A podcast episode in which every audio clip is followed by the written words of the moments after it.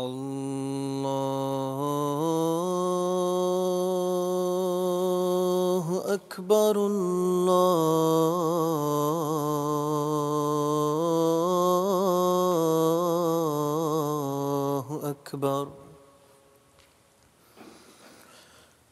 আল্লাহু আকবার আল্লাহু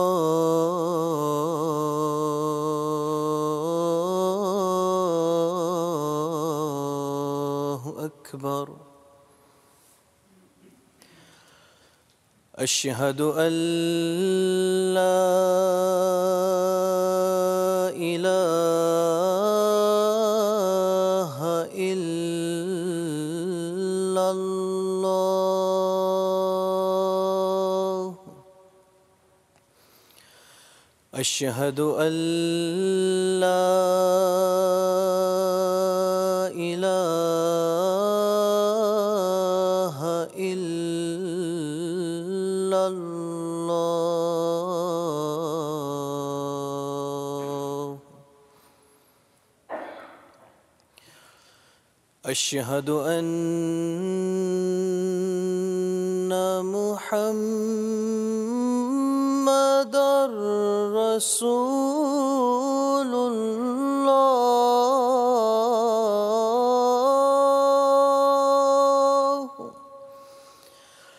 আশহাদু আন্না মুহাম্মাদার রাসূলুল্লাহ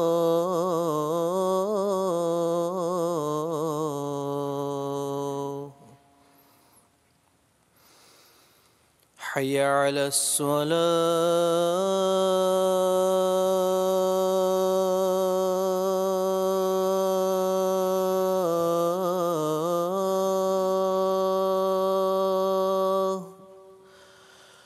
حي على الصلاة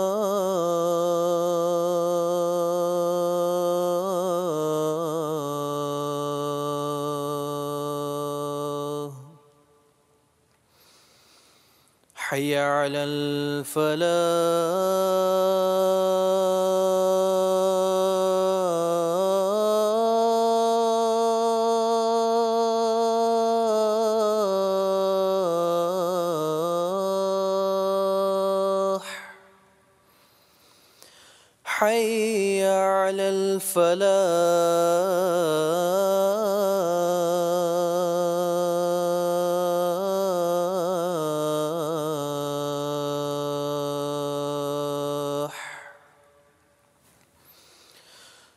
الله أكبر الله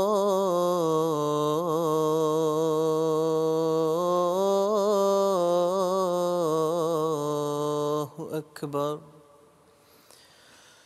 لا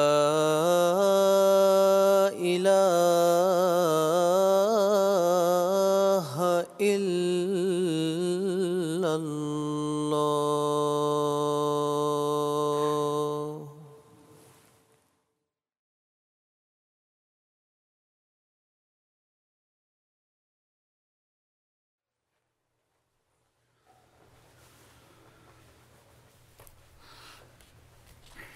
আসসালামু আলাইকুম রহমতুল্লাহ।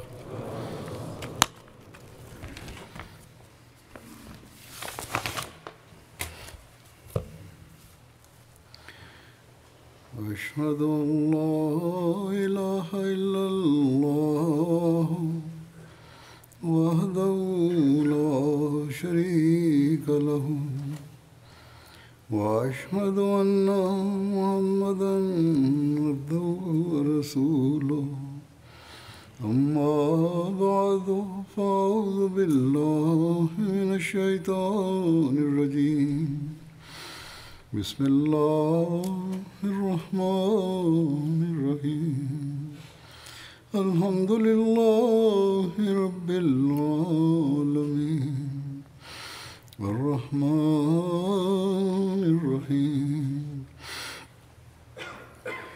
مالك يوم الدين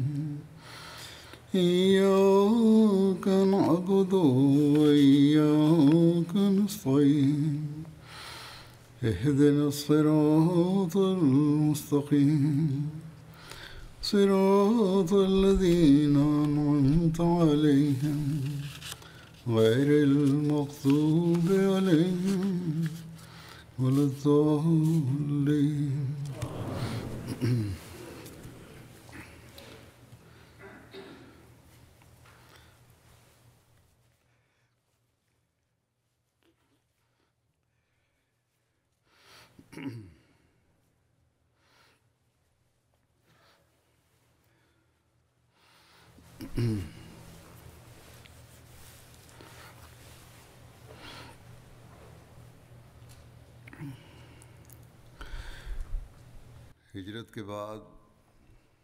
হিজরত পরবর্তী বা হিজরতোত্তর প্রাথমিক পরিস্থিতি, বদরের যুদ্ধের বিভিন্ন কারণ আর মক্কার কাফেরদের কর্মকাণ্ডের বিরুদ্ধে পদক্ষেপ এবং তাদের বিভিন্ন ষড়যন্ত্র প্রতিহত করার জন্য মহানবী সাল্লাল্লাহু আলাইহি ওয়াসাল্লাম যেসব পদক্ষেপ গ্রহণ করেছেন তার কিছুটা পূর্বে উল্লেখ করা হয়েছিল। বদরের যুদ্ধের পূর্বেও কিছু সারিয়া এবং গাজওয়া সংঘটিত হয়েছে। এখন প্রথমে সংক্ষিপ্তভাবে সেগুলোর উল্লেখ করব, এরপর মক্কার কাফেরদের যুদ্ধের জন্য প্রস্তুতির কিছু চিত্র তুলে ধরবো ইনশাআল্লাহ। হযরত হামজার সারিয়া বা অভিযান, মহানবী সাল্লাল্লাহু আলাইহি ওয়াসাল্লাম প্রেরিত এটি প্রথম সারিয়া ছিল যা প্রথম হিজরি রমজান মাসে সংঘটিত হয়েছে। এটিকে সারিয়া সিফুল বাহার বলা হয়। এর পতাকা ছিল সাদা আর এর পতাকা বাহক ছিলেন আবু মারসাদ গনভি রাদিয়াল্লাহু তাআলা আনহু। এই সারিয়া বা অভিযান মহানবী সাল্লাল্লাহু আলাইহি ওয়াসাল্লাম প্রথম হিজরির রমজান মাসে প্রেরণ করেন আর নিজের চাচা হযরত হামজা বিন আব্দুল মুত্তালিব রাদিয়াল্লাহু তাআলা আনহুকে এর আমির নিযুক্ত করেন। তার সাথে 30 জন মুহাজির আরোহী ছিলেন। তারা ইসের পার্শ্ববর্তী লোহিত সাগরের তীর পর্যন্ত যান আর কুরাইশের একটি কাফেলা যা আবু জাহেলের নেতৃত্বে সিরিয়া থেকে আসছিল তাদের মুখোমুখি হন। ইস রাবেকের উত্তরে প্রায় 30 কিলোমিটার দূরত্বে অবস্থিত একটি জায়গার নাম যা সানিয়াতুল মারার পাশে অবস্থিত, আর মদিনা মুনাওয়ারা থেকে রাবেকের দূরত্ব প্রায় 240 কিলোমিটার। এখানে জুনাবাতুল ইস নামের একটি ঝর্ণা ছিল যার আশেপাশে বাবলা ইত্যাদি গাছের আধিক্য ছিল, এ কারণে এই জায়গাকে ইস বলা হয়। এখানে বনু সুলাইম গোত্র বসবাস করত। সিরিয়া গমনকারী কুরাইশের বাণিজ্য কাফেলাগুলো এ পথ দিয়েই অতিক্রম করত। উভয় পক্ষ মুখোমুখি সারিবদ্ধ হয়ে যায়। যুদ্ধ আরম্ভ হওয়ার দ্বার প্রান্তে ছিল, কিন্তু গোত্রের এক নেতা মধ্যস্থতা করে আর উভয় পক্ষ ফিরে যায়। এরপর রয়েছে উবাদা বিন হারেসের সারিয়া বা অভিযান।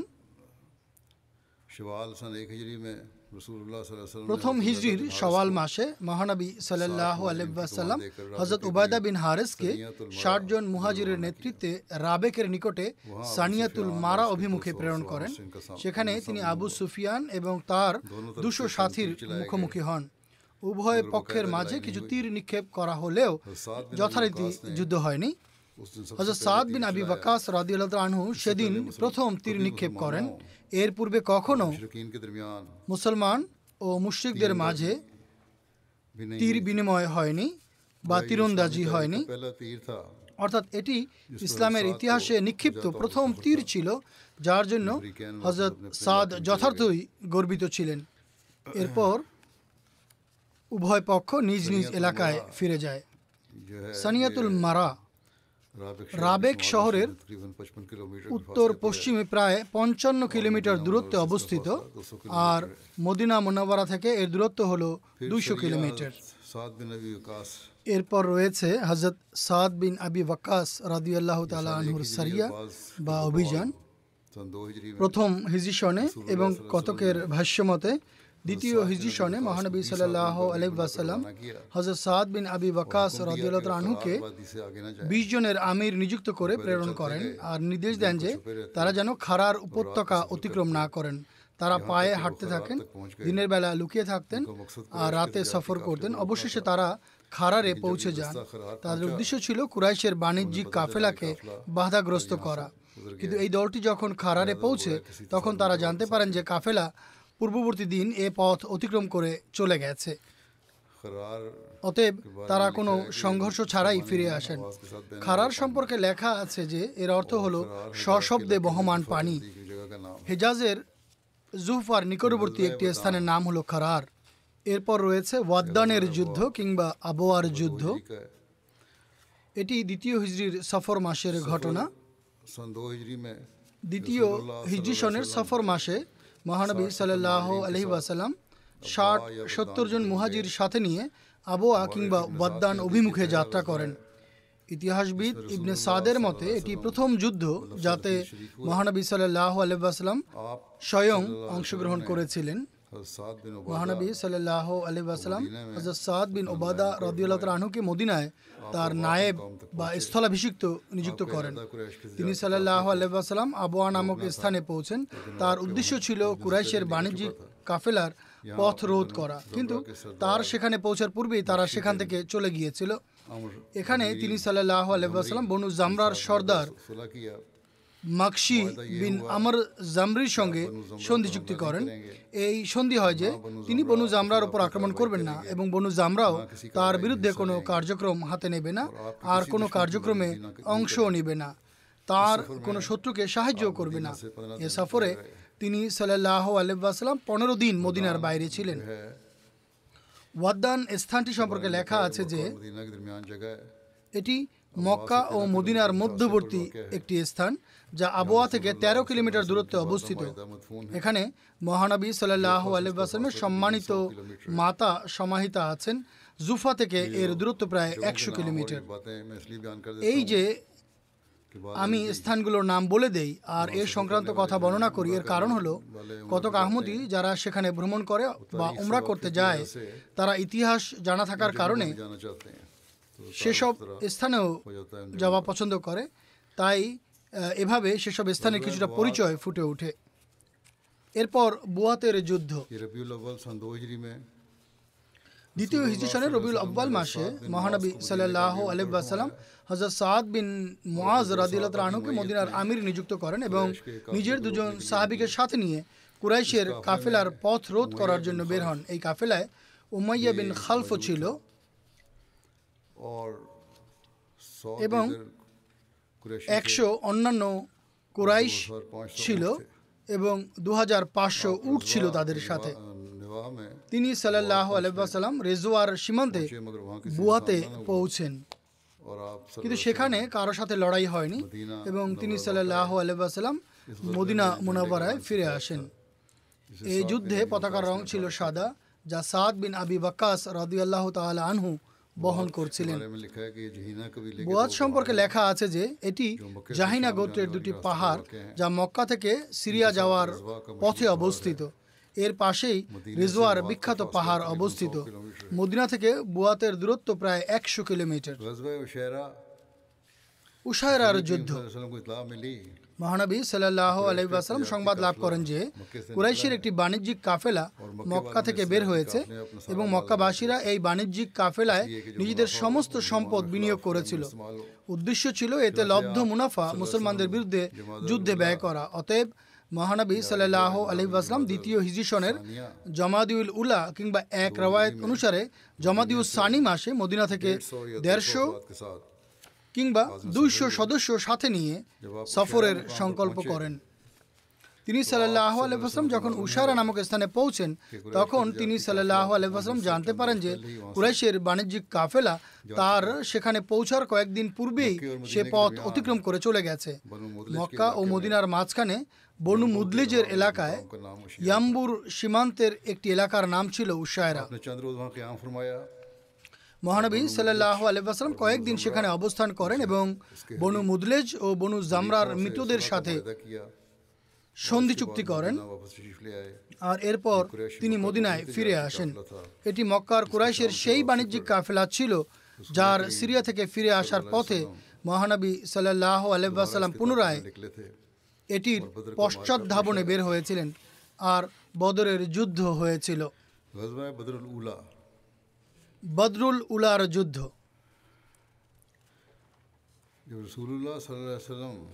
মহানবী সাল্লাল্লাহু আলাইহি ওয়াসাল্লাম যখন উশারার যুদ্ধ থেকে মদিনায় ফিরে আসেন তখন 10 দিন অতিবাহিত হওয়ার পূর্বেই কুরজ বিন জাবের মদিনার চারণভূমিতে আক্রমণ করে বসে। মহানবী সাল্লাল্লাহু আলাইহি ওয়াসাল্লাম তার পশ্চাৎধাবনে বের হন। তিনি সাল্লাল্লাহু আলাইহি ওয়াসাল্লাম হযরত যায়েদ বিন হারেসা রাদিয়াল্লাহু আনহুকে নিজের স্থলাভিষিক্ত নিযুক্ত করেন। মহানবী সাল্লাল্লাহু আলাইহি ওয়াসাল্লাম বদরের নিকটবর্তী সাফওয়ান নামক উপত্যকায় পৌঁছেন। সাফওয়ান বদরের পার্শ্ববর্তী একটি উপত্যকার নাম, কিন্তু কুরজ বিন জাবের তরিত সেখান থেকে বেরিয়ে যায়, ফলে মহানবী সাল্লাল্লাহু আলাইহি ওয়াসাল্লাম তার নাগাল পাননি। এই যুদ্ধকে বদরুল উলা বা বদরের প্রথম যুদ্ধ বলা হয়। এরপর মহানবী সাল্লাল্লাহু আলাইহি ওয়াসাল্লাম মদিনায় ফিরে আসেন। বদরুল উলা इसलिए कहते हैं বদরুল উলা বা বদরের প্রথম যুদ্ধ বলার কারণ হলো বদরের পার্শ্ববর্তী সাফওয়ান উপত্যকা পর্যন্ত মুসলিম বাহিনী পৌঁছেছিল। সিরাতুল হালবিয়ায় এটি বর্ণিত হয়েছে। কুরজ বিন জাবের সম্পর্কে হজরত মির্জা বশির আহমদ সাহেব রাদিয়াল্লাহু আনহু বিস্তারিত যা লিখেছেন তা হলো, তিনি বলেন, কুরজ বিন জাবেরের এই আক্রমণ কোনো বেদুইন সুলভ সাধারণ লুটতরা ছিল না, বরং নিশ্চিতরূপে সে কুরাইশের পক্ষ থেকে মুসলমানদের বিরুদ্ধে কোনো বিশেষ দুরভিসন্ধি নিয়ে এসেছিল, বরং সম্ভবত মহানবী সাল্লাল্লাহু আলাইহি ওয়াসাল্লামের পবিত্র সত্তাকে লক্ষ্যে পরিণত করাই তার মূল অভিপ্রায় ছিল। কিন্তু মুসলমানদের সতর্ক দেখে সে কেবল মুসলমানদের উট চুরি করেই পালিয়ে যায়। এ থেকে এটিও প্রমাণিত হয় যে মক্কার কুরাইশরা মদিনার ওপর বারবার অতর্কিত আক্রমণ করে মুসলমানদেরকে ধ্বংস করতে সংকল্পবদ্ধ হয়েছিল। এখানে এটিও স্মরণ রাখা উচিত, যদিও এর পূর্বেই মুসলমানরা সশস্ত্র জিহাদের অনুমতিপ্রাপ্ত হয়েছিল আর সে অনুযায়ী তারা আত্মরক্ষামূলক বিভিন্ন প্রাথমিক পদক্ষেপ গ্রহণও আরম্ভ করেছিল, কিন্তু তখনও তাদের অর্থাৎ মুসলমানদের পক্ষ থেকে কার্যত কাফেরদের কোনো প্রকার জানমালের ক্ষয়ক্ষতি হয়নি। কিন্তু কুরজ বিন জাবেরের আক্রমণের ফলে মুসলমানদের কার্যত ক্ষতি হয়েছিল, অর্থাৎ মুসলমানরা কুরাইশদের চ্যালেঞ্জ গ্রহণ করলেও বাস্তবে কাফেররাই প্রথমে যুদ্ধের সূচনা করে। এরপর আব্দুল্লাহ জাহাশ রাদিয়াল্লাহু তাআলা আনহুর অভিযান বা সারিয়া মক্কার নিকটে নাখলা উপত্যকায় এই অভিযান পরিচালিত হয়েছিল। এ সম্পর্কে লেখা আছে যে মহানবী সাল্লাল্লাহু আলাইহি ওয়াসাল্লাম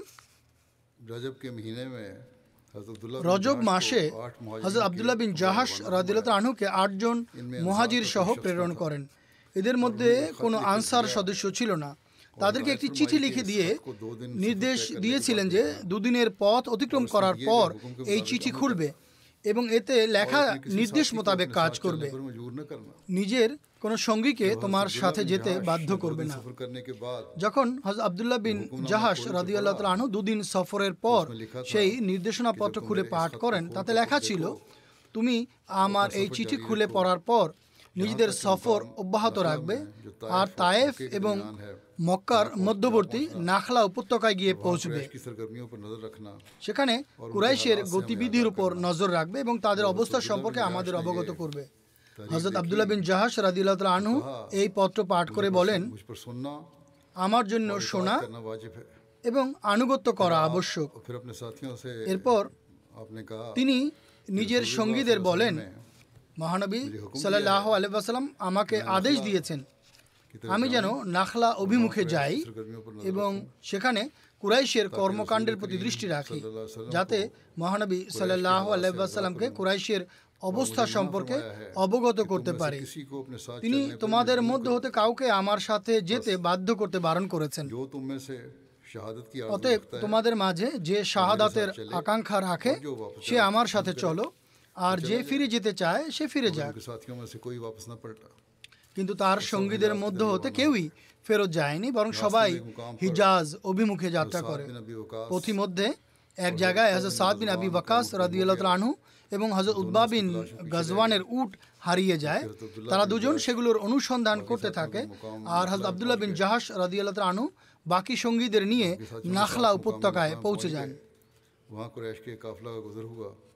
সে পথে কুরাইশের একটি কাফেলা যাচ্ছিল, যারা কিশমিশ, চামড়া এবং কুরাইশদের বাণিজ্য পণ্য বহন করে নিয়ে যাচ্ছিল। সেই দলে আমর বিন হাজজামিও অন্তর্ভুক্ত ছিল। মক্কার কুরাইশরা মুসলমানদের সেখানে দেখে ভয় পেয়ে যায়।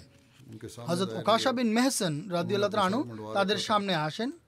তিনি তার মাথা মুড়িয়ে রেখেছিলেন। কাফেররা তাকে দেখে নিশ্চিন্ত হয় এবং বলতে আরম্ভ করে, ভয়ের কোনো কারণ নেই, এরা উমরা করতে যাচ্ছে। এরপর মুসলমানরা সেখানে পরামর্শ করেন যে আজকে রজব মাসের শেষ দিন, আমরা যদি তাদের সাথে লড়াই করি এবং তাদেরকে হত্যা করি তাহলে এতে পবিত্র মাসের সম্মান লঙ্ঘিত হবে, আর আজ যদি অপেক্ষা করি তাহলে রাতারাতি তারা হেরেমের সীমান্তে ঢুকে যাবে আর আমাদের নাগালের বাইরে চলে যাবে। অবশেষে সবাই এ কথায় একমত হয় যে বাণিজ্য কাফেলার উপর আক্রমণ করা হোক। ইতিপূর্বে সাহাবিদের স্মৃতিচারণে একবার এর বিশদ বিবরণ দেয়া হয়েছিল। হযরত ওয়াকেদ বিন আব্দুল্লাহ তামিমি উমর বিন হাজজামিকে লক্ষ্য করে এমনভাবে একটি তীর নিক্ষেপ করেন যার ফলে সে মারা যায়। এছাড়া মুসলমানরা দুজনকে আটক করে এবং একজন পালাতে সক্ষম হয়। অতঃপর হযরত আব্দুল্লাহ বিন জাহাশ রাদিয়াল্লাহু তাআলা আনহু উটগুলো এবং ওই দুজন বন্দীকে নিয়ে মদিনায় মহানবী সাল্লাল্লাহু আলাইহি ওয়াসাল্লামের সমীপে উপস্থিত হন। হযরত আব্দুল্লাহ বিন জাহাশ যখন মদিনায় পৌঁছান তখন মহানবী সাল্লাল্লাহু আলাইহি ওয়াসাল্লাম তাকে বলেন, আমি তো তোমাকে নিষিদ্ধ মাসে যুদ্ধ করার আদেশ দেইনি। তিনি সাল্লাল্লাহু আলাইহি ওয়াসাল্লাম উটগুলো এবং দুজন বন্দীকে সেখানেই রেখে দেন এবং সেগুলোর মধ্যে হতে কোনো কিছু গ্রহণ করতে অস্বীকৃতি জানান। এই যে বলা হয় যুদ্ধের উদ্দেশ্য ছিল লুটপাট করা, লুটপাট করা উদ্দেশ্য ছিল না। উদ্দেশ্য যদি এটি হতো তাহলে তিনি সাল্লাল্লাহু তাদেরকে বাহবা দিতেন এবং বলতেন, তোমরা ভালো কাজ করেছো। তিনি সাল্লাল্লাহু আলাইহি ওয়াসাল্লাম বলেন, তোমরা মন্দ কাজ করেছো। অপরদিকে কুরাইশও হইচই আরম্ভ করে যে মুসলমানরা নিষিদ্ধ মাসের পবিত্রতা ক্ষুণ্ণ করেছে। আর যেহেতু নিহত ব্যক্তি আমর বিন হাজজামি একজন রইস বা নেতৃস্থানীয় মানুষ ছিল এবং মক্কার নেতা উতবা বিন রবিয়ার মিত্রও ছিল, এ কারণে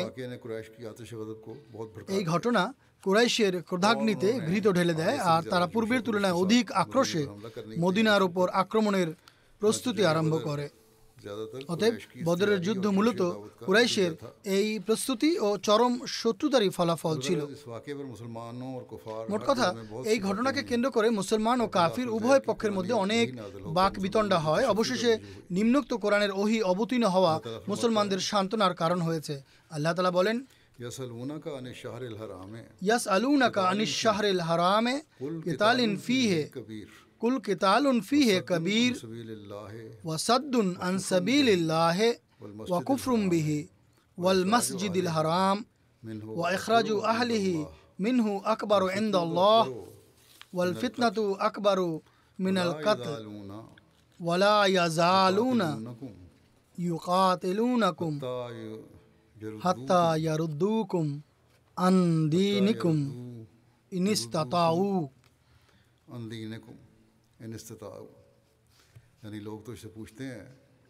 অর্থাৎ লোকেরা তোমাকে সম্মানিত মাস সম্পর্কে, অর্থাৎ তাতে যুদ্ধ করা সম্পর্কে জিজ্ঞেস করে। তুমি বলো, পবিত্র মাসে যুদ্ধ করা নিঃসন্দেহে গুরুতর অপরাধ, কিন্তু পবিত্র মাসে আল্লাহর ধর্ম হতে লোকদের জোর করে বাধা প্রদান করা এবং পবিত্র মাস ও মসজিদুল হারাম উভয়কে অস্বীকার করা, অর্থাৎ এর সম্মান পদদলিত করা, এরপর হারামের এলাকা থেকে এর অধিবাসীদের বাহুবলে বের করে দেয়া, যেভাবে হে মুশরিকরা তোমরা করছো, এসব বিষয়ে পবিত্র মাসে যুদ্ধ করার চেয়েও আল্লাহর দৃষ্টিতে গুরুতর অপরাধ। আর নিশ্চয়ই পবিত্র মাসে দেশের ভেতরে নৈরাজ্য সৃষ্টি করা সেই হত্যার চেয়েও নিকৃষ্ট যা নৈরাজ্য দমনের জন্য করা হয়। আর হে মুসলমানগণ, কাফিরদের স্বরূপ হলো তারা তোমাদের শত্রুতায় এতটাই অন্ধ হয়ে গেছে যে যে কোনো সময় এবং যে কোনো জায়গায় তারা তোমাদের সাথে যুদ্ধ করতে দ্বিধা করবে না, এবং যদি সম্ভব হয় তাহলে তোমাদেরকে তোমাদের ধর্ম থেকে ফিরিয়ে না দেয়া পর্যন্ত তারা তোমাদের বিরুদ্ধে যুদ্ধ চালিয়ে যাবে। যা হোক, আল্লাহ তাআলা জানতেন এই কাফেররা মুসলমানদের ধর্ম থেকে বিচ্যুত করার চেষ্টা করতে থাকবে, আর এ কারণে সে সময় যে ঘটনা ঘটেছে তাতে আল্লাহ তাআলা অসন্তুষ্টি প্রকাশ করেননি। অতএব ইতিহাস থেকে প্রমাণিত যে কুরাইশ নেতৃবৃন্দ ইসলামের বিরুদ্ধে নিজেদের হিংস্র প্রোপাগান্ডা পবিত্র মাসগুলোতেও চলমান রাখত, বরং পবিত্র মাসগুলোর বিভিন্ন সমাবেশ এবং সফরকে ব্যবহার করে তারা সেসব মাসে নিজেদের নৈরাজ্যপূর্ণ কর্মকাণ্ডে আরও গতি সঞ্চার করত। এরপর চরম নির্লজ্জের মতো নিজেদের হৃদয়কে মিথ্যা প্রবোধ দেওয়ার জন্য সম্মানিত মাসগুলোকে আগে পিছে করে দিত, যাকে তারা নাসি নামে সম্বোধন করত। কাজেই এই উত্তরে মুসলমানদের তো আশ্বস্ত হওয়ারই কথা, এমনকি কুরাইশরাও কিছুটা দমে যায়। তারা জানতে পারে যে ওহী হয়েছে। ইত্যবসরে তাদের প্রতিনিধি দুই বন্দীকে ছাড়িয়ে নিতে মদিনায় এসে পৌঁছে, কিন্তু তখনও যেহেতু সাদ বিন আবি ওয়াক্কাস এবং উতবা রাদিয়াল্লাহু তাআলা আনহুম ফিরে আসেননি, আর তাদের বিষয়ে মহানবী সাল্লাল্লাহু আলাইহি ওয়াসাল্লামেরও গভীর আশঙ্কা ছিল যে কুরাইশদের হাতে ধরা পড়লে কুরাইশরা তাদের জীবিত ছাড়বে না, এজন্য তিনি সাল্লাল্লাহু আলাইহি ওয়াসাল্লাম তাদের ফিরে না আসা পর্যন্ত বন্দীদের মুক্তি দিতে অস্বীকৃতি জানান এবং বলেন, আমার লোকেরা নিরাপদে মদিনায় পৌঁছলে আমি তোমাদের লোকদের ছেড়ে দিব। অবশেষে তারা দুজন যখন মদিনায় ফিরে আসেন, তখন মহানবী সাল্লাল্লাহু আলাইহি ওয়াসাল্লাম মুক্তিপণ নিয়ে দুই যুদ্ধবন্দীকে ছেড়ে দেন। গাজওয়া বদরুল কুবরা। পবিত্র কোরআনে এই যুদ্ধকে ইয়াউমুল ফুরকান আখ্যা দেয়া হয়েছে। হযরত খলিফাতুল মুসলিমিন আউয়াল রাদিয়াল্লাহু তাআলা আনহু বলেন, বদরের দিনই মহানবী সাল্লাল্লাহু আলাইহি ওয়াসাল্লামের ফুরকান ছিল, যেদিন বিরুদ্ধবাদীদের শক্তিশালী নেতারা নিহত হয়েছে এবং মুসলমানরা বিজয় ও সাফল্য লাভ করেছে। ফুরকান শব্দের অর্থ বর্ণনা করতে গিয়ে হযরত খলিফাতুল মুসলিমিন আউয়াল রাদিয়াল্লাহু তাআলা আনহু অপর এক স্থানে বলেন, পবিত্র কোরআন থেকে এই শব্দের যে অর্থ আমি বুঝতে পেরেছি তা হলো ফুরকান সেই বিজয়ের নাম যার পর শত্রুর কোমর ভেঙে যায়, আর এটি ছিল বদরের দিন। এই যুদ্ধকে বদরুস সানিয়া, বদরুল কুবরা, বদরুল উজমা এবং বদরুল কেতাল বলা হয়। মহানবী সাল্লাল্লাহু আলাইহি ওয়াসাল্লাম সংবাদ পান আবু সুফিয়ান কুরাইশের বাণিজ্য কাফেলা নিয়ে সিরিয়া থেকে ফিরছে। এ কাফেলায় 1000 উট রয়েছে। এই কাফেলায় কুরাইশদের অনেক বড় মূলধন বিনিয়োগ করা ছিল, যার কাছে 1 মিসকাল স্বর্ণমুদ্রা অথবা 4-5 মাসা অর্থাৎ 1 মাসায় 4 আনা পরিমাণও সোনা বা সম্পদ ছিল। সেও এই কাফেলায় তা বিনিয়োগ করেছিল। বলা হয় এতে বিপুল পরিমাণ অর্থ বিনিয়োগ করা হয়েছিল। এই কাফেলায় 30-40 অথবা অপর এক রেওয়ায়েত অনুযায়ী 70 জন সদস্য ছিল। এটা সেই কাফেলা ছিল মহানবী সাল্লাল্লাহু আলাইহি ওয়াসাল্লাম এর আগেও যেটির পিছু ধাওয়া করে উশারা পর্যন্ত পৌঁছে গিয়েছিলেন, কিন্তু এই কাফেলা সিরিয়া অভিমুখে বেরিয়ে গিয়েছিল। এই অভিযানের জন্য মহানবী সাল্লাল্লাহু আলাইহি ওয়াসাল্লাম 2য় হিজরি সনে জমাদিউল উলা বা জমাদিউল আখেরায় যাত্রা করেন। এই কাফেলার ফিরে আসার সংবাদ পেয়ে মহানবী সাল্লাল্লাহু আলাইহি ওয়াসাল্লাম মুসলমানদেরকে তার সাথে বের হওয়ার আহ্বান জানান এবং বলেন, এটি কুরাইশের বাণিজ্যিক কাফেলা, এতে তাদের ধন সম্পদ রয়েছে, অতএব তোমরা বের হও, আল্লাহ তোমাদেরকে গনিমতের মালে ধন্য করতে পারেন। কতিপয় লোক যারা আপত্তির জায়গা সন্ধানে অভ্যস্ত, তারা খুব একটা জ্ঞান রাখে না, তারা আপত্তি করে যে মুসলমানরা মদিনায় গিয়ে যেন লুটপাট করা আরম্ভ করে দিয়েছিল, আর উদাহরণ হিসেবে তারা এই কাফেলার পিছু দেওয়ার ঘটনাকে উপস্থাপন করে, যা শতভাগ অজ্ঞতা ও মূর্খতার পরিচায়ক এবং তৎকালীন যুদ্ধরীতি ও অবস্থা সম্পর্কে অজ্ঞতার ফসল। কেননা সে সময় কুরাইশের এই বাণিজ্যিক কাফেলাকে প্রতিরোধ করা কোনো আপত্তিজনক বিষয় ছিল না। যেমন হযরত মির্জা বশির আহমদ সাহেব রাদিয়াল্লাহু তাআলা আনহু সিরাত খাতামান নবীন পুস্তকে এটি বিস্তারিতভাবে তুলে ধরেছেন। কাফেলা প্রতিরোধের জন্য বের হওয়া মোটেও আপত্তিজনক ছিল না, কেননা প্রথমত মুসলমানরা যে বিশেষ কাফেলার জন্য বেরিয়েছিল তা কোনো সাধারণ কাফেলা ছিল না, এতে কুরাইশের সকল পুরুষ ও মহিলার বাণিজ্যিক অংশীদারিত্ব ছিল। এ থেকে বোঝা যায় কুরাইশ নেতাদের পরিকল্পনা ছিল এর মুনাফা মুসলমানদের বিরুদ্ধে যুদ্ধে ব্যবহার করা হবে। সুতরাং ইতিহাস থেকে প্রমাণিত এই মুনাফাই উহুদের যুদ্ধের প্রস্তুতিতে ব্যয় করা হয়েছে। অতএব এই কাফেলাকে প্রতিরোধ করা যুদ্ধ কৌশলের জরুরি অংশ ছিল। দ্বিতীয়ত, মোটের ওপর কুরাইশের কাফেলাকে প্রতিরোধ করা জরুরি ছিল, কেননা এই কাফেলাগুলো যেহেতু সশস্ত্র থাকত এবং মদিনার একান্ত পাশ ঘেঁষে অতিক্রম করত, এজন্য সর্বদাই তাদের পক্ষ থেকে মুসলমানদের আক্রান্ত হবার আশঙ্কা বা ঝুঁকি থাকত, যা দূর করা আবশ্যক ছিল। তৃতীয়ত, এই কাফেলা যে পথেই যেত আরব গোত্রগুলোকে মুসলমানদের বিরুদ্ধে চরমভাবে উত্তেজিত করত, যার দরুন মুসলমানদের অবস্থা ক্রমাগত দুর্বল হচ্ছিল। অতএব তাদের পথ রোধ করা প্রতিরক্ষা ও আত্মরক্ষামূলক কর্মসূচির অংশ ছিল। চতুর্থত, বেশিরভাগ ক্ষেত্রে কুরাইশের জীবিকা নির্বাহ হতো ব্যবসা বাণিজ্যের মাধ্যমে, তাই উক্ত কাফেলাগুলোর পথ রোধ করা, অত্যাচারী কুরাইশদের সম্বিত ফিরিয়ে আনা এবং তাদেরকে যুদ্ধমূলক কর্মকাণ্ড হতে বিরত রাখা আর শান্তি সন্ধি ও শান্তি প্রতিষ্ঠায় বাধ্য করার একটি উত্তম মাধ্যম ছিল। বর্তমান যুগেও যুদ্ধ বন্ধ করার জন্য কতক রাষ্ট্র বিভিন্ন বিধিনিষেধ আরোপ করে থাকে, তাও আবার ভ্রান্ত এবং অন্যায়ভাবে আরোপ করে থাকে। এটিও নিষেধাজ্ঞা আরোপমূলক একটি বিষয় ছিল। এছাড়া এসব কাফেলার পথ রোধ করার উদ্দেশ্য লুটপাট করা ছিল না, বরং যেভাবে পবিত্র কোরআন সুস্পষ্টভাবে উল্লেখ করেছে যে এই বিশেষ অভিযানে মুসলমানদের কাফেলার মুখোমুখি হওয়ার আকাঙ্ক্ষা তাদের ধন সম্পদ হস্তগত করার উদ্দেশ্যে ছিল না, বরং এর মুখোমুখি হওয়ার ক্ষেত্রে মুসলমানদের কষ্ট ও পরিশ্রম কম হওয়ার আশা ছিল।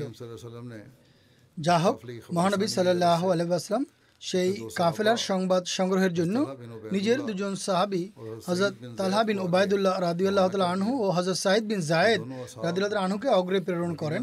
এই দুজন সাহাবী মদিনা হতে রওনা হন এবং কাফেলা সম্পর্কে সংবাদ লাভের পর মদিনায় যখন ফেরত আসেন, তখন তারা জানতে পারেন যে মহানবী সাল্লাল্লাহু আলাইহি ওয়াসাল্লাম সেখান হতে রওনা হয়ে গিয়েছেন। অতএব এই দুজনও বদর অভিমুখে যাত্রা করেন, কিন্তু পথিমধ্যে মহানবী সাল্লাল্লাহু আলাইহি ওয়াসাল্লামের সাথে তাদের সাক্ষাৎ সে সময় হয় যখন তিনি সাল্লাল্লাহু আলাইহি ওয়াসাল্লাম বদরের যুদ্ধ শেষে ফেরত আসছিলেন। তারা যদিও বদরের যুদ্ধে অংশগ্রহণ করতে পারেননি, কিন্তু মহানবী সাল্লাল্লাহু আলাইহি ওয়াসাল্লাম তাদের জন্যও গনিমতের মাল তথা যুদ্ধলব্ধ সম্পদে অংশ রাখেন। অপরদিকে আবু সুফিয়ান তার গুপ্তচরদের মাধ্যমে এই সংবাদপ্রাপ্ত হয় যে মহানবী সাল্লাল্লাহু আলাইহি ওয়াসাল্লাম তার সাহাবীদেরকে সঙ্গে নিয়ে তার বাণিজ্য কাফেলার উপর আক্রমণ করার উদ্দেশ্যে রওনা হয়েছেন। এটিও বলা হয়ে থাকে যে আবু সুফিয়ানের সাথে এক ব্যক্তির সাক্ষাৎ হয় যে তাকে বলে যে মহানবী সাল্লাল্লাহু আলাইহি ওয়াসাল্লাম শুরু থেকেই এই কাফেলার পথ রোধ করতে চাচ্ছিলেন, এবং এটিও বলে যে এখন সে মহানবী সাল্লাল্লাহু আলাইহি ওয়াসাল্লামকে এই কাফেলার জন্য অপেক্ষমান অবস্থায় দেখে এসেছে। এই খবর শুনে আবু সুফিয়ান অনেক বেশি ভীত সন্ত্রস্ত হয়ে পড়ে এবং সে জমজম বিন আমর গিফারি নামক এক ব্যক্তিকে কিছু পারিশ্রমিক দিয়ে মক্কা অভিমুখে এই নির্দেশ দিয়ে পাঠায় যে সে যেন মক্কা গিয়ে তাদেরকে বলে মুহাম্মদ সাল্লাল্লাহু আলাইহি ওয়াসাল্লাম তার সাথীদের নিয়ে তোমাদের কাফেলার উপর আক্রমণ করার জন্য বেরিয়ে পড়েছেন। সুতরাং জমজম অত্যন্ত ক্ষিপ্র গতিতে রওনা হয়ে যায়। যখন আবু সুফিয়ানের বার্তাবাহক মক্কায় পৌঁছায়, তখন সে আরবের রীতি অনুযায়ী একটি ভীতিপ্রদ পরিবেশ সৃষ্টি করে গলা ফাটিয়ে চিৎকার করে বলতে শুরু করে যে হে মক্কাবাসী, তোমাদের কাফেলার উপর আক্রমণ করার জন্য মুহাম্মদ সাল্লাল্লাহু আলাইহি ওয়াসাল্লাম এবং তার সাহাবীগণ বেরিয়ে পড়েছেন, যাও তাদের রক্ষা করো। অপরদিকে আবু সুফিয়ান অত্যন্ত সতর্কতার সাথে সংবাদ সংগ্রহ করে মুসলমানদের সেই সৈন্যদলের পথ এড়িয়ে সফর অব্যাহত রাখে। সে বদরের ঝর্ণা নিকটে পৌঁছে এক ব্যক্তিকে জিজ্ঞেস করে যে এখানে কি তুমি কাউকে দেখতে পেয়েছো? সে বলে এখানে দুজন ব্যক্তি এসেছিল এবং সেই টিলার পেছনে উট বসিয়ে পানি নিয়ে চলে যায়। আবু সুফিয়ান উট রাখার স্থানে যায়, সেখানে উটের বিষ্ঠা পড়েছিল। সে একটি উঠায় এবং তা ভেঙে দেখতে পায় যে তার মধ্যে খেজুরের বিচি আছে। সে এটি দেখে বলে যে এটি মদিনার উটের খাবার এবং বুঝে যায় যে মদিনাবাসীরা পাশেই কোনো স্থানে আছে। সে দ্রুত কাফেলার কাছে ফিরে আসে আর নিজের সাথীদের নিয়ে পরিচিত রাস্তা এড়িয়ে সমুদ্র উপকূলের পথ ধরে বেরিয়ে যায় আর বদরকে এক পাশে রেখে দ্রুত গতিতে সম্মুখে অগ্রসর হয়। এ সম্পর্কে আতেকা বিনতে আব্দুল মুত্তালিবের একটি বিস্ময়কর স্বপ্নও আছে। এবং সেই স্বপ্ন খুবই সত্য প্রমাণিত হয়েছে। সেই স্বপ্নটি হলো আতাকা বিনতে আব্দুল মুত্তালিব, যিনি মহানবী সাল্লাল্লাহু আলাইহি ওয়াসাল্লামের ফুপু এবং উম্মুল মুমিনিন হযরত উম্মে সালামার মা ছিলেন। তার ইসলাম গ্রহণের বিষয়ে দু ধরনের মতামত পাওয়া যায়। অনেকের মতে তিনি ইসলাম গ্রহণ করেছিলেন, কিন্তু অধিকাংশের মতে তিনি ইসলাম গ্রহণ করেননি। যা হোক,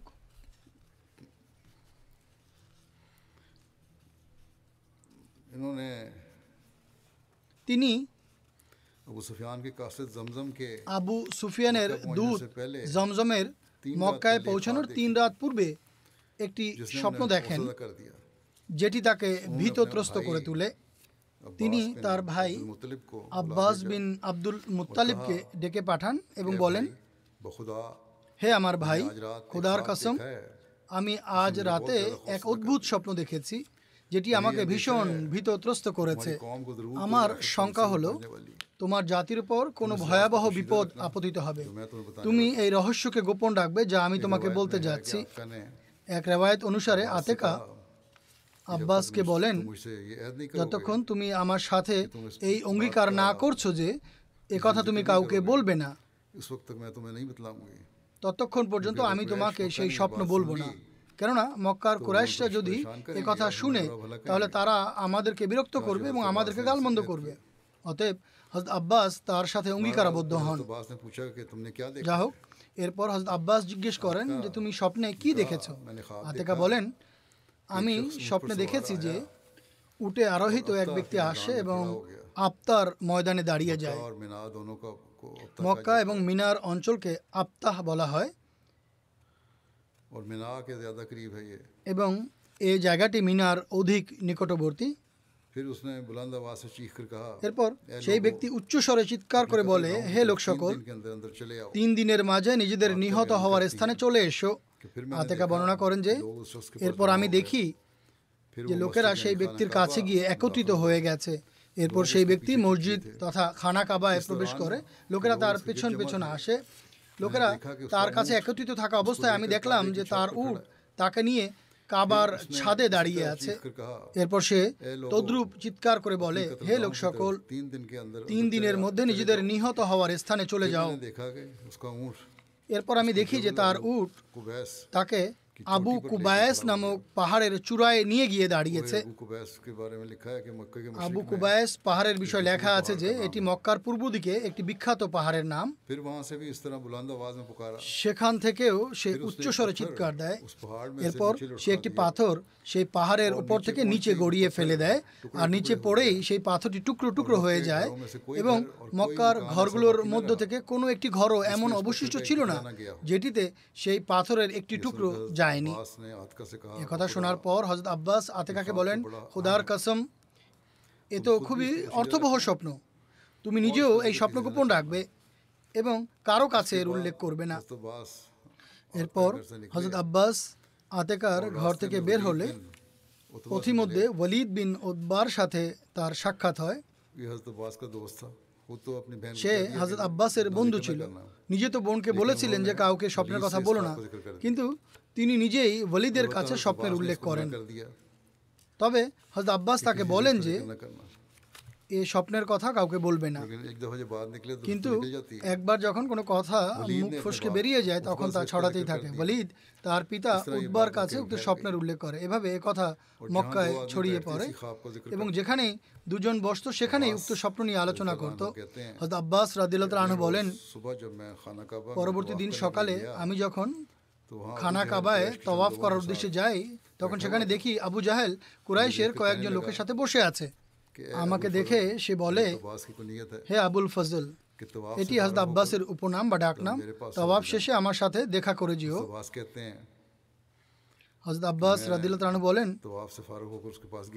তওয়াফ শেষে আমি যখন তার কাছে যাই তখন আবু জাহেল আমাকে বলে, হে আব্দুল মুত্তালিবের বংশধর, তোমাদের মধ্যে কবে থেকে মহিলা নবীর উদ্ভব হলো? আমি বললাম, মানে কি? সে বলে, তোমাদের পুরুষরা তো নবুয়তের দাবি করেছে। অর্থাৎ সে মহানবী সাল্লাল্লাহু আলাইহি ওয়াসাল্লামের প্রতি তির্যক ইঙ্গিত করে। এখন তোমাদের নারীরাও নবুয়তের দাবি করা শুরু করেছে। আতেকা এটি কি স্বপ্ন দেখেছে? হযরত আব্বাস বলেন, আমি বললাম, সে কি স্বপ্ন দেখেছে? আবু জাহাল বলে, সে বলেছে আমি এক ব্যক্তিকে উটে আরোহিত অবস্থায় আসতে দেখেছি, আর সে উচ্চস্বরে কিছু বলে, আর এরপর একটি পাথর পাহাড় থেকে ফেলে দেয়। মোট কথা সে পুরো স্বপ্ন বর্ণনা করে বা শুনিয়ে দেয়। আবু জাহেল পুনরায় বলে, আমরা 3 দিন পর্যন্ত অপেক্ষা করব, যদি স্বপ্ন অনুসারে ঘটনা ঘটে তাহলে ঠিক আছে, নতুবা আমরা একটি নোটিশ লিখে কাবা ঘরে ঝুলিয়ে দেব যে তোমরা সমস্ত আরবের সবচেয়ে বড় মিথ্যাবাদী। আব্বাস বলেন, খোদার কসম, আমাকে বাধ্য হয়ে এই স্বপ্নকে অস্বীকার করতে হয়, অর্থাৎ আতেকা কোনো স্বপ্ন দেখেছে এমন কথাকে অস্বীকার করি। এরপর আমরা সবাই এই সভা থেকে উঠে যাই। সন্ধ্যায় যখন আমি বাড়িতে যাই তখন বনু আব্দুল মুত্তালিবের মহিলা আমার কাছে আসে এবং আমাকে বলে, পূর্বে সেই নোংরা পাপিষ্ঠ লোকটি তোমাদের পুরুষদের দোষারোপ করে আর তুমি তা সহ্য করেছ, আর এখন সে নারীদের বাজে কথা বলছে আর তুমি চুপচাপ তা শুনছ এবং তার অপলাপের কোনো জবাব দিচ্ছ না। তোমার আত্মাভিমান কোথায় গেল? সেই বংশের নারীরা তাকে কিছুটা ধিক্কার দেয়, তিরস্কার করে। আব্বাস বলেন, আমি তাদেরকে বললাম, খোদার কসম, আমি এমনটি করেছি, আমার মতে এর চেয়ে বড় কোনো অপরাধ নেই, আল্লাহর কসম। আমি এখন তার কাছে যাব এবং এরপর যদি সে এমন আর কোনো কথা বলে তাহলে আমি তোমাদের পক্ষ থেকে তাকে হত্যা করব।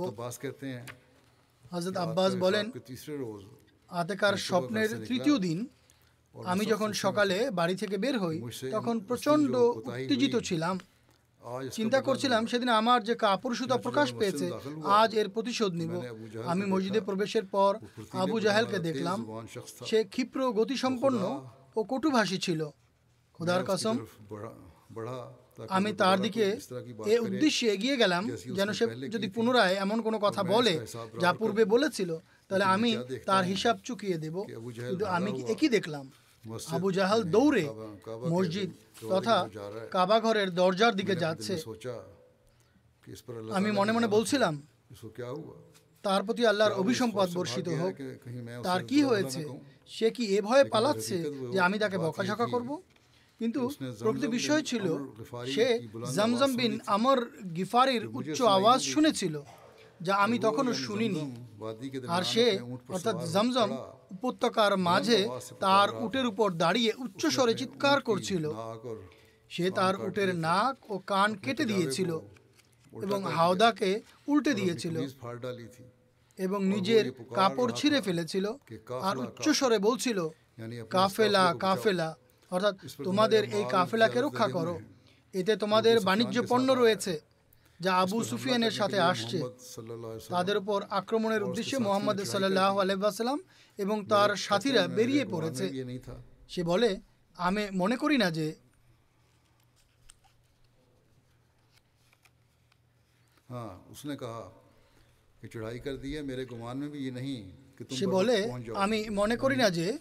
তোমরা সময় থাকতে সেখানে পৌঁছতে পারবে, অর্থাৎ যথাসম্ভব দ্রুততার সাথে সেখানে পৌঁছো।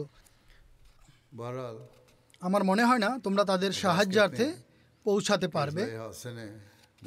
যাই হোক, আব্বাস বলেন, এই নতুন ঘটনা আমাকে এবং তাকে এতটা ব্যতিব্যস্ত করে তুলে যে আমরা প্রথম বিষয়ে মনোযোগ দিতে পারিনি।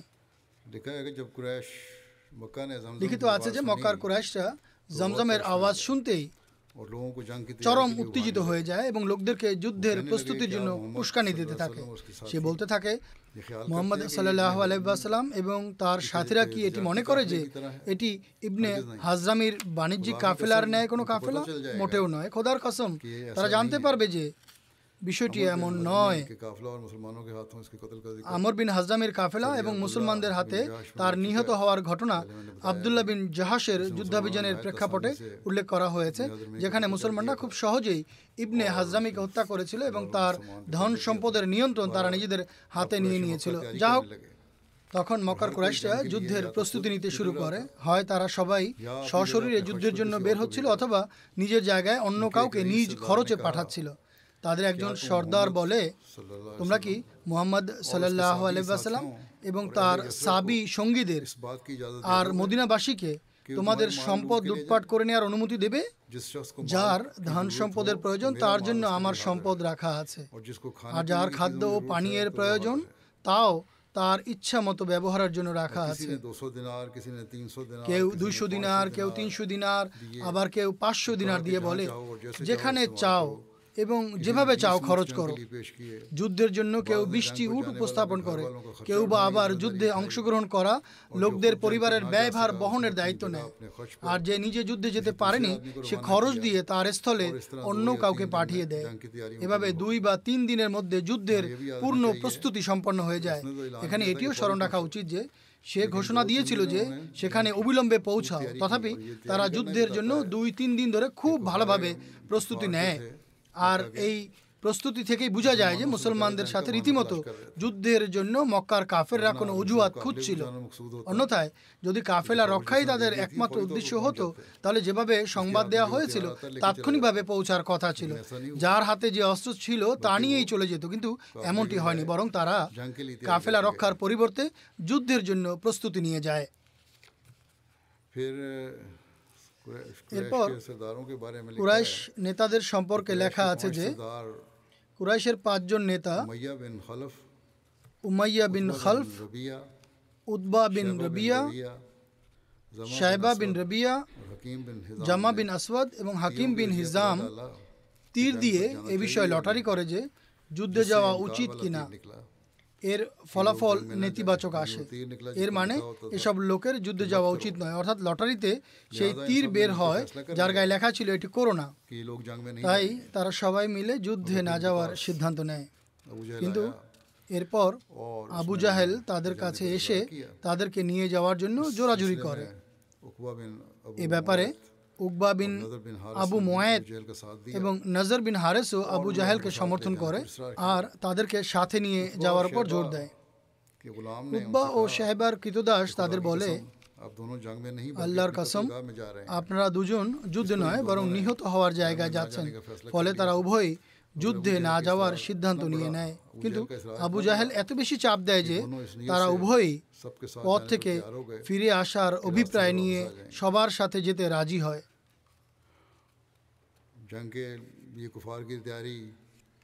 যুদ্ধের জন্য কাফিরদের প্রস্তুতি এবং যাত্রার বিশদ বিবরণ আর এর ঘটনাবলী সম্পর্কে ভবিষ্যতে বর্ণনা করা হবে ইনশাআল্লাহ। এই সংক্রান্ত আরও বিস্তারিত বিবরণ রয়েছে।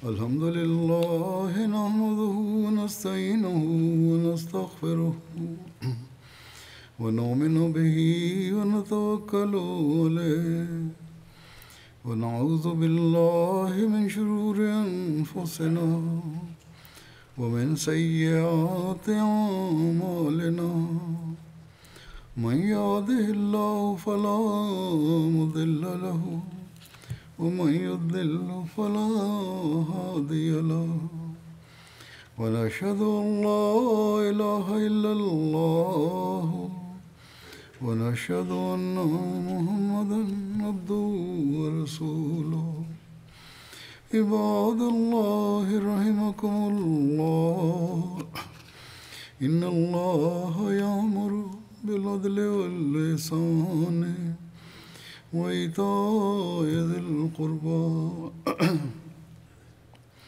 وينهى عن الفحشاء والمنكر والبغي يعظكم لعلكم تذكرون اذكروا الله يذكركم وادعوه يستجب لكم وَلَذِكْرُ اللَّهِ أَكْبَرُ